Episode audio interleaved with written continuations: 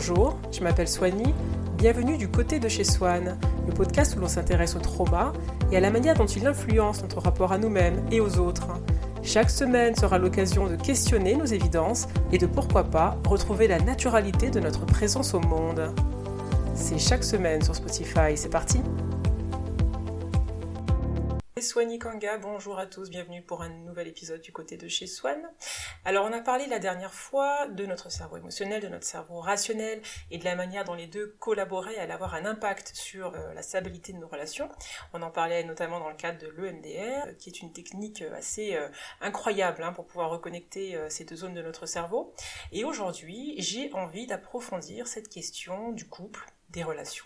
Surtout lorsque l'on a un attachement dit insécure.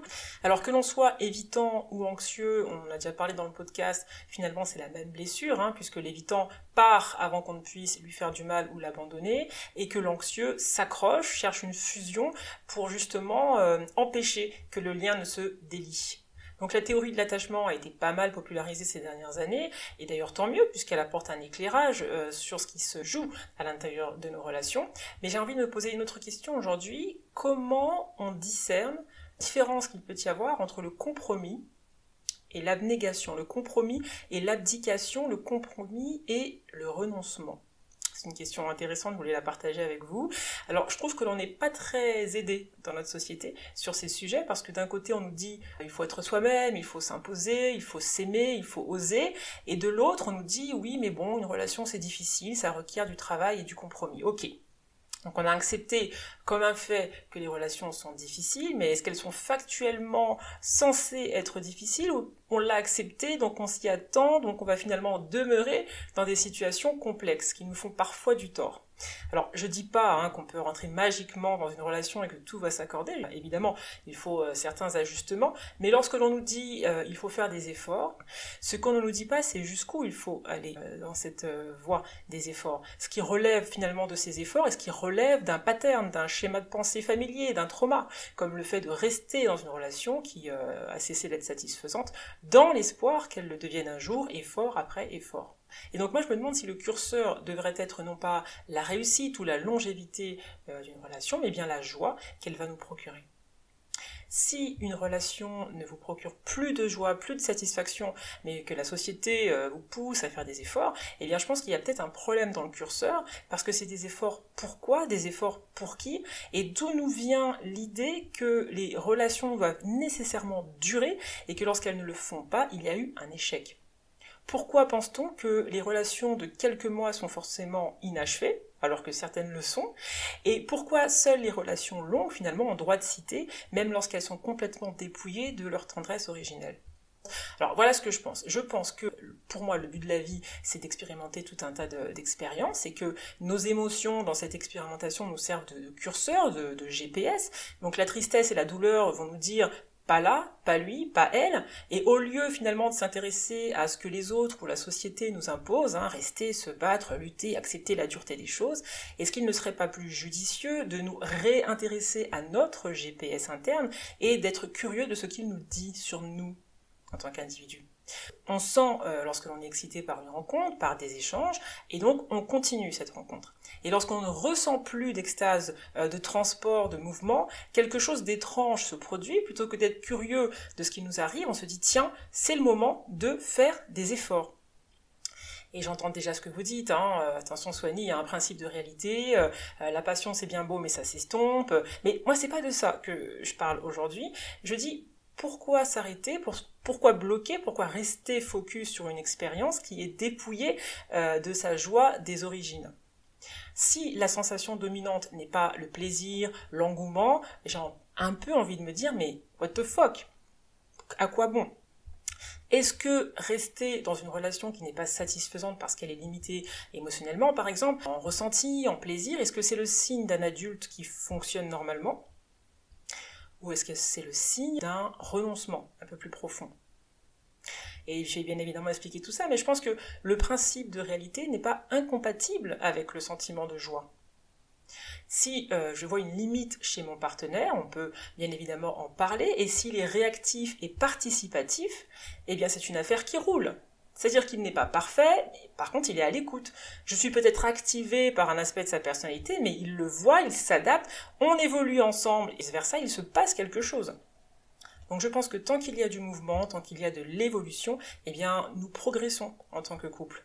Il y a euh, finalement toujours cette idée d'excitation, de découverte, de respect, de joie, on avance en même temps, que l'on s'adapte l'un à l'autre. Donc ce n'est pas tant qu'on travaille pour être ensemble, on s'éveille l'un à l'autre et notre amour nous rend flexibles, nous rend adaptables, nous rend volontairement souples et donc on danse ensemble. Travailler, creuser, se battre à quelque chose parfois d'insidieux parce que c'est inconsciemment sous-tendu par l'idée que si je ne me bats pas, je perds l'autre. Et si je perds l'autre, je suis bloqué, je suis dans les limbes.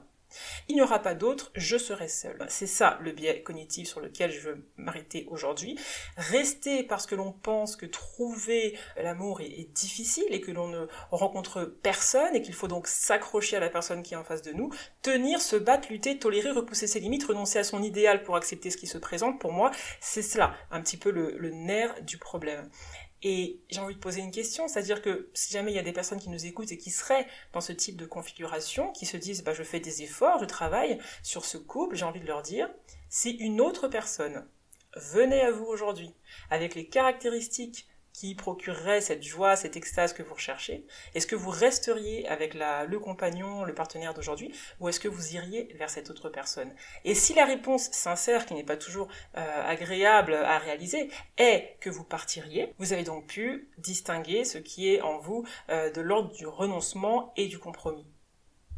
Je sais que tout le monde ne sera pas d'accord avec moi, hein, et je suis complètement euh, ouverte aux autres opinions. Je pense que tant que l'on pense que l'amour est rare, eh bien, on a plus tendance à renoncer qu'à faire des compromis. Je pense que le compromis, c'est quelque chose qui émerge entre deux personnes qui sont déjà dans une position d'égalité. Euh, égalité d'influence et égalité de pouvoir dans le couple. Je pense qu'il faut être au même niveau pour faire des compromis. Et si vous tenez à cette relation par appréhension de la solitude ou du célibat, eh bien vous êtes déjà en déséquilibre, vous êtes donc dans une situation d'impuissance et vous n'êtes pas en position de faire un compromis, uniquement en position de vous renoncer. Vous vous renoncez quand vous risquez de perdre. Et donc le problème avec cette approche, c'est qu'elle résulte d'une abdication et se sentir dans un tel espace d'annihilation au sein d'une relation est pour moi déjà une solitude. Si vous avez demandé quelque chose dont vous avez besoin et qui ne vous sera pas donné, mais que vous restez, vous êtes déjà seul parce que votre vérité résidera toujours dans vos besoins, qu'ils soient euh, honorés ou pas. Et donc on va prendre un exemple hein, pour ne pas être trop euh, nébuleux. On va imaginer que vous êtes dans une relation et que vous avez un type d'attachement insécure comme 50% de la population. On va dire que vous êtes anxieux. Et donc lorsque on est anxieux, qu'est-ce qui se passe? On a besoin d'affection, de démonstration, de câlin, d'expressivité, de démonstration. On peut pas aller en thérapie et attendre d'être complètement séparé de ces mécanismes avant d'être dans une relation. On peut être aimé aujourd'hui tel que l'on est et trouver un partenaire qui saura raisonner avec nos besoins spécifiques. Hein. On toute notre vie, donc de toute manière, euh, on ne devient pas aimable lorsqu'on est arrivé après 30 ans de thérapie à un niveau d'extase euh, sur le Malaya. Donc, vous fonctionnez normalement, mais votre zone de joie dans ce sentiment de chaleur, d'enveloppement, d'amour. Ok. Et puis l'autre vous dit, écoute, euh, moi je sais pas faire, ça me demande des ressources que je n'ai pas, et donc il n'est pas en position de satisfaire ce besoin. Alors je précise hein, que les besoins sont une somme de nos expériences, donc ils varient d'une relation à l'autre, d'une personne à l'autre. Il n'y a pas de besoins standards sur lesquels tout le monde devrait se calquer, il y a vos besoins et c'est tout. Ils sont ni bons ni mauvais. certains peuvent y répondre et d'autres ne le peuvent pas parce qu'ils n'ont pas ces ressorts. Donc l'autre n'a pas d'effusion à donner. Alors qu'est-ce que vous faites dans cette configuration? Qu'est-ce qui est de l'ordre du renoncement et de, du compromis? Alors vous allez essayer d'en parler, de mieux comprendre hein, d'où vous venez respectivement, vos cheminements respectifs. La personne qui est indisponible émotionnellement, par exemple, peut poser des actions claires euh, pour faire un pas vers vous, c'est-à-dire euh, commencer une thérapie, lire des livres, faire des recherches, en parler, chercher des solutions concrètes, pour, in fine, être en position de répondre à votre besoin légitime, qui est l'expression de son amour, de son attachement. Et donc, dans ce cas, rester, ça veut dire attendre finalement sa pleine éclosion, ça sonne comme un compromis, puisque vos besoins euh, ont été honorés et qu'ils sont en voie d'être traité. Vous êtes en mouvement l'un vers l'autre, vous avez votre patience de votre côté, il a ses actions du, sien, et donc ces actions servent finalement de preuve que vos besoins sont honorés, puisque la manière de discerner si vos besoins sont honorés ou pas, c'est qu'ils sont suivis d'actions. Il y a un écho. S'il n'y a pas d'écho, si on vous écoute mais qu'il ne se passe rien, on a beau les avoir écoutés, on ne les a pas honorés. Donc ça, c'est le scénario 1. Le scénario 2, l'autre sait qu'il n'a pas envie de faire d'efforts, qu'il n'a pas la capacité de répondre à vos besoins, mais il vous demande de rester. Et donc pour ça, il utilise parfois la manipulation, il ou elle, hein, euh, en parlant euh, sans jamais poser d'action concrète. Et donc là, on bascule dans le gaslighting, c'est-à-dire que on va vous faire douter de la légitimité de vos besoins. Le problème ne va plus être son incapacité à euh, y répondre, mais le fait que vous en ayez trop et qu'ils soient nombreux et qu'ils soient pénibles et que le, finalement c'est vous qui devenez la personne un petit peu louche. Bref, donc il ne se passe rien et la personne tente de vous maintenir malgré tout dans ce lien stérile. Dans cette configuration, rester ne relève plus du compromis, euh, ça a plutôt le parfum de l'abandon, du renoncement, parce que ce que vous voulez, l'autre vous le donnera jamais. Il n'est pas en capacité de vous le donner autrement, il l'aurait déjà fait. Et bien qu'inconsciemment vous ayez compris cette solitude qui vient, vous rationalisez ce moment-là en vous disant les relations, ça demande des efforts, c'est du travail, il faut construire quelque chose, ça prend du temps. Alors que dans ce cas, rien n'est construit, si ce n'est un mur finalement entre vos besoins et vous-même. Donc renoncer euh, dans ce cas-là, ça veut dire euh, renoncer à ses besoins puisqu'ils ne seront jamais adressés et qu'ils finiront par être oubliés. Et euh, le cerveau est ainsi fait, hein. il sera dur de vous convaincre vous-même que vos besoins sont erronés et alors ce qui va se passer, c'est souvent l'émergence d'une forme d'amertume qui va se manifester puisqu'il y aura des prises de tête à répétition, que vous allez buter sur un point, toujours tourner en rond autour d'un sujet qui n'aura pas avancé. Et la raison pour laquelle il n'avance pas, c'est parce que vous avez déjà renoncé renoncer en amont à des besoins et que l'autre vous a fait comprendre indirectement ou directement que de toute manière vos besoins ne le regardent pas. Et si l'autre devait les respecter et leur donner toute leur place, eh ben ce ne serait déjà plus un sujet puisque vous vivriez ça comme une réalité. Donc Bien évidemment, des fois, il y a une confusion puisqu'il y a eu un attachement, on a ressenti des choses, on a des souvenirs, et donc on se dit, bah, c'est dommage de, renoncer à cette projection du bonheur, de renoncer à ce que j'avais envisagé. Mais encore une fois, j'ai en tête cette phrase de Maya Angelou qui nous disait, When someone shows you who they are, believe them and believe them the first time. Quand quelqu'un vous montre qu'il est, croyez-le sur parole. Ça résonne complètement. Vous êtes en recherche de cette joie de vivre que vous exprimez déjà. Vous voulez perpétuer euh, cet état avec quelqu'un. La personne n'est pas à un stade de son cheminement cognitif où cette fusion est possible. Même si vous avez vécu de bons moments, elle bute peut-être sur euh, le respect envers vous-même, l'authenticité, la chaleur. tout cela est un obstacle à votre épanouissement puisque vous en avez besoin. Et eh bien la différence à ce moment-là entre compromis et renoncement, c'est que dans le renoncement, vous vous séparez une fois pour toutes de la possibilité de recevoir ce qu'il vous faut en tant qu'humain pour être heureux, épanoui, compris. Alors que dans le compromis, ce qu'il vous faut n'est pas perdu, c'est parfois en transit, en construction, il y a une co-construction, mais rien n'est ignoré. La dignité de votre besoin est mise en avant telle qu'elle est, et l'autre va travailler avec vous au moyen d'y parvenir et vice-versa. Donc si la personne vous dit je suis comme ça, c'est comme ça et c'est pas autrement, elle vous dit j'estime que l'importance de ma propre personne est supérieure à l'expression de ton besoin. J'écrase ton besoin par la proéminence du besoin que j'ai de m'affirmer tel quel, comme une personne qui assume de ne pas répondre aux besoins des autres, par exemple. Elle vous dit, je préfère rester moi plutôt que de donner un écho à ce que tu désires. Je passe avant ton désir. Ton désir ne compte pas réellement. Et parfois c'est plus subtil, on en parle, mais les actions ne suivent pas. Mais ça veut dire la même chose. Hein. Et donc là, euh, on bascule dans quelque chose d'hyper important dans la conversation, c'est la responsabilité individuelle. Lorsque l'autre vous a fait comprendre que ce que vous voulez restera toujours inaccessible, qu'il ne sera pas en mesure de vous l'accorder, tant que vous serez avec lui, là c'est à vous que la décision euh, revient, c'est-à-dire qu'on ne se rend pas euh, nécessairement compte qu'on attire des personnes indisponibles émotionnellement, des personnes narcissiques, tout ça, mais une fois que vous avez compris que rester nécessite de rétrécir, d'abandonner, de jeter à l'eau des points clés euh, de vous-même, dont la joie de vivre par exemple, ou euh, la passion, l'autre n'est plus le bourreau, si tant est qu'il n'ait jamais été. Vous le devenez en quelque sorte, parce que vous avez le pouvoir de partir à ce moment-là, lorsqu'il y a eu prise de conscience pour ne pas vous retraumatiser. Et euh, on me demande parfois, euh, oui mais bon j'ai un attachement anxieux et j'attire un peu le même type de personne, que faire Et moi je réponds, on a tous des angles morts. Et donc, la probabilité qu'on rencontre des personnes qui vont répéter un certain schéma euh, est assez grande, mais que on doit accepter cette euh, zone d'erreur et s'intéresser plutôt à ce qu'on peut faire une fois qu'on a percuté. Notre puissance, notre levier, ce sera à ce moment-là de nous éloigner le plus vite possible de ce qui ne nous honore pas, ne nous respecte pas, ne nous met pas en valeur et nie nos besoins, puisque ça nous ramène souvent à quelque chose qui est de l'ordre de l'enfance et qui n'a pas été complètement résolu.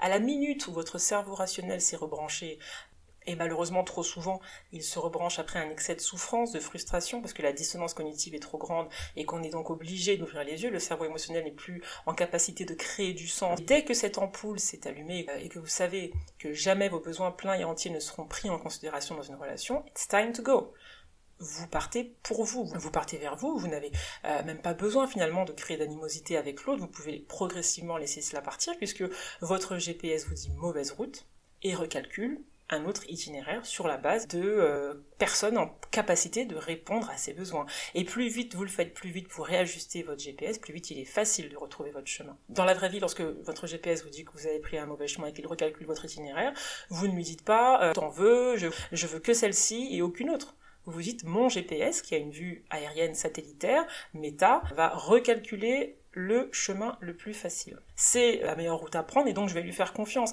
Et dans ce cas, ce GPS, ce sont nos émotions, on peut leur faire confiance. C'est notre dignité, c'est le respect de soi, c'est l'alignement. Donc quand il vous dit euh, votre tristesse, votre frustration, c'est la mauvaise route, eh bien il faut résister, je pense, au biais cognitif qui revient à se dire qu'il n'y a qu'une seule route possible même si on a une vision qui est hyper focalisée sur la situation et sur le filtre qu'on a dans notre cerveau, vous vous rappelez de ce filtre cérébral qui nous montre que 1% euh, de la réalité sur la base de ce qu'on lui demande de mettre en exergue, si vous arrivez à recalibrer, à recalculer les paramètres de ce filtre, vous allez être en mesure d'appréhender différemment les informations que vous aviez observées jusqu'à présent. Donc, si vous aviez demandé à ce filtre euh, cérébral de nous montrer que ce qui est difficile, un amour difficile, un amour rare, un amour qui se travaille, un amour qui se mérite, eh bien, il a fait exactement ce que vous lui avez demandé en mettant en surbrillance, lorsque vous rencontriez des gens, des personnes qui étaient en résonance avec cette euh, construction. Et donc, il sélectionne des personnes qui vont vous faire vivre ce type d'expérience. Et si vous tombez sur un type prédominant et que ce type ne vous fait pas du bien, un type de personne qui ne vous fait pas du bien, eh bien, intéressez-vous aux paramètres de ce filtre en priorité, avant même de vous intéresser euh, aux euh, nuances de ces personnes, à leur sinuosité, à la raison pour laquelle elles ont adopté tel et tel comportement, puisque finalement le filtre n'a fait que vous montrer ce que vous lui avez demandé de voir. Et donc, euh, en général, hein, il est bâti dès l'enfance, on le bricole avec une vision du réel euh, qui s'accorde avec ce qu'on a vécu. Et euh, bien évidemment, très souvent, cette vision est complètement erronée. Et c'est la raison pour laquelle les personnes vont en thérapie pour réapprendre à penser le réel avec un autre point de vue que leur biais cognitif de départ. Si vous ne vous sentez pas bien dans une relation, vous n'êtes pas à votre place. Period, comme disent les Américains. Point. Le compromis vous permet de vous sentir à l'aise parce qu'il signifie que l'on va faire bouger les meubles, qu'on va vous écouter, que l'on va valoriser votre point de vue. Et donc là, il va se passer quelque chose. Mais si rien ne se passe, cela veut dire que l'autre veut conserver l'avantage d'être avec vous sans honorer cette partie centrale de votre personne qui est la dignité d'avoir des besoins. Et donc j'ai entendu quelqu'un dire euh, pourquoi arriver dans un nouveau pays et s'arrêter dans une seule ville alors qu'il y en a plein d'autres autour. Et si cette ville vous satisfait pleinement, ok, mais autrement, il y en a d'autres. Et le filtre qui fait croire qu'il n'y a qu'une ville, une route, une personne est un filtre qui est corrompu par le vécu traumatique. C'est donc une fake news qui convient de désinstaller. Il faut euh, apprendre à demander à son cerveau de nous montrer autre chose pour changer. Et quand vous voyez que vous n'êtes pas respecté, que l'on vous culpabilise d'avoir euh, des besoins, des désirs, it's time to go. Et vous retrouvez en partant cette puissance parce que vous allez vers ce qui vous veut, vous allez vers ce que vous êtes. Et même si ce qui vous veut, à un moment de votre vie, ça va être euh, des marches en nature, un retour euh, aux éléments, eh bien c'est ok du moment que ce que vous expérimentez est quelque chose qui vous fait du bien. Donc pour guérir l'anxiété dans l'attachement, je pense qu'il faut aller vers ce qui nous veut euh, et surtout ne pas se retraumatiser en tirant en longueur des histoires qui doivent s'arrêter. Non, l'amour n'est pas rare, l'amour n'est pas difficile, il ne s'obtient pas après de longs efforts et je pense que cette euh, façon de voir est euh, très problématique pour les personnes qui souffrent déjà d'un attachement anxieux. J'ai dû moi-même recalibrer mon cerveau avec la thérapie et aujourd'hui lorsque je médite avant de sortir de chez moi, bah, je le programme à me montrer autre chose que les patterns et les vieilles croyances Mais c'est vrai que c'est quelque chose de manuel, c'est pas automatique. Ça marche mieux si on est soutenu, si on est en thérapie, ou même euh, avec du coaching. Et c'est la raison pour laquelle je me suis lancée en tant que coach. Je vous en ai parlé la dernière fois, vous avez le lien vers mon site dans ma description Spotify ou alors vous pouvez m'écrire sur swanikanga.gmail.com. Mais je pense qu'il faut travailler dans une relation uniquement lorsque celle-ci est en position d'honorer déjà nos besoins. C'est à ce moment-là que je pense que le travail est euh, judicieux et pertinent. Et non, toutes les relations ne sont pas euh, censées durer. Certaines sont un feedback de notre état intérieur. Elles nous montrent comment on sent, comment on se perçoit. Et plus on met des limites euh, rapidement, plus il est facile de continuer à les mettre. Et plus on comprend qu'il y a d'autres villes à visiter, plus vite on lâche ce qui est inconfortable et on retrouve notre élan vital vers autre chose. Je pense qu'il faut essayer d'investir au quotidien vers ce que l'on veut et réellement couper les amarres en ce qui concerne ce que l'on ne veut pas, parce que c'est vraiment d'ordre à retraumatiser euh, un système nerveux déjà en surchauffe. Donc l'idée de perte, euh, de solitude, euh, ce n'est vraiment qu'un point de vue infiltré de trauma, et on peut quitter une relation et gagner en retour, gagner euh, sa joie de vivre, regagner sa joie de vivre, son respect personnel. Il y a une litanie de bonnes raisons euh, de partir. Euh, il y a même des personnes qui invitent leurs amis et qui font une fête lorsqu'elles retrouvent leur lucidité. ce retour à elles-mêmes, cette résonance avec elles-mêmes est quelque chose qui doit être célébré. Il n'y a rien de pire que la solitude à, deux, puisqu'elle paralyse, elle immobilise et elle rend triste et léthargique, alors que la solitude face à soi-même, elle est l'occasion d'une créativité, d'une transformation vers quelque chose d'une émergence, d'une recréation de soi. Donc c'est quelque chose de puissant où tout est possible. Donc c'était un épisode où je voulais mettre la lumière sur ce qui se passe lorsque une relation euh, débute et on se rend compte assez rapidement qu'il n'y a pas de résonance et qu'il va falloir travailler. Et je voulais simplement réfléchir à cette question du couple qui, qui doit durer, qui doit se construire par des efforts, qui doit se maintenir comme si finalement le couple était quelque chose, une vache sacrée euh, qui devait écraser les individualités. Et leurs aspirations profondes. Donc voilà, nous sommes arrivés à la fin de cet épisode. Alors j'ai bien conscience de ne pas avoir eu le temps d'inclure euh, les cas particuliers de personnes avec enfants, avec crédit, mariées depuis de longues années. La conversation aurait pu être naturellement plus longue, mais je voulais m'interroger simplement sur ces concepts de renoncement et d'abnégation pour euh, les séparer de ce que représente le compromis dans beaucoup de couples. Et je pense que c'était une conversation qui méritait d'être abordée. Donc voilà, je vous dis à bientôt pour de prochaines discussions et de prochains épisodes du côté de chez Swan. Au revoir.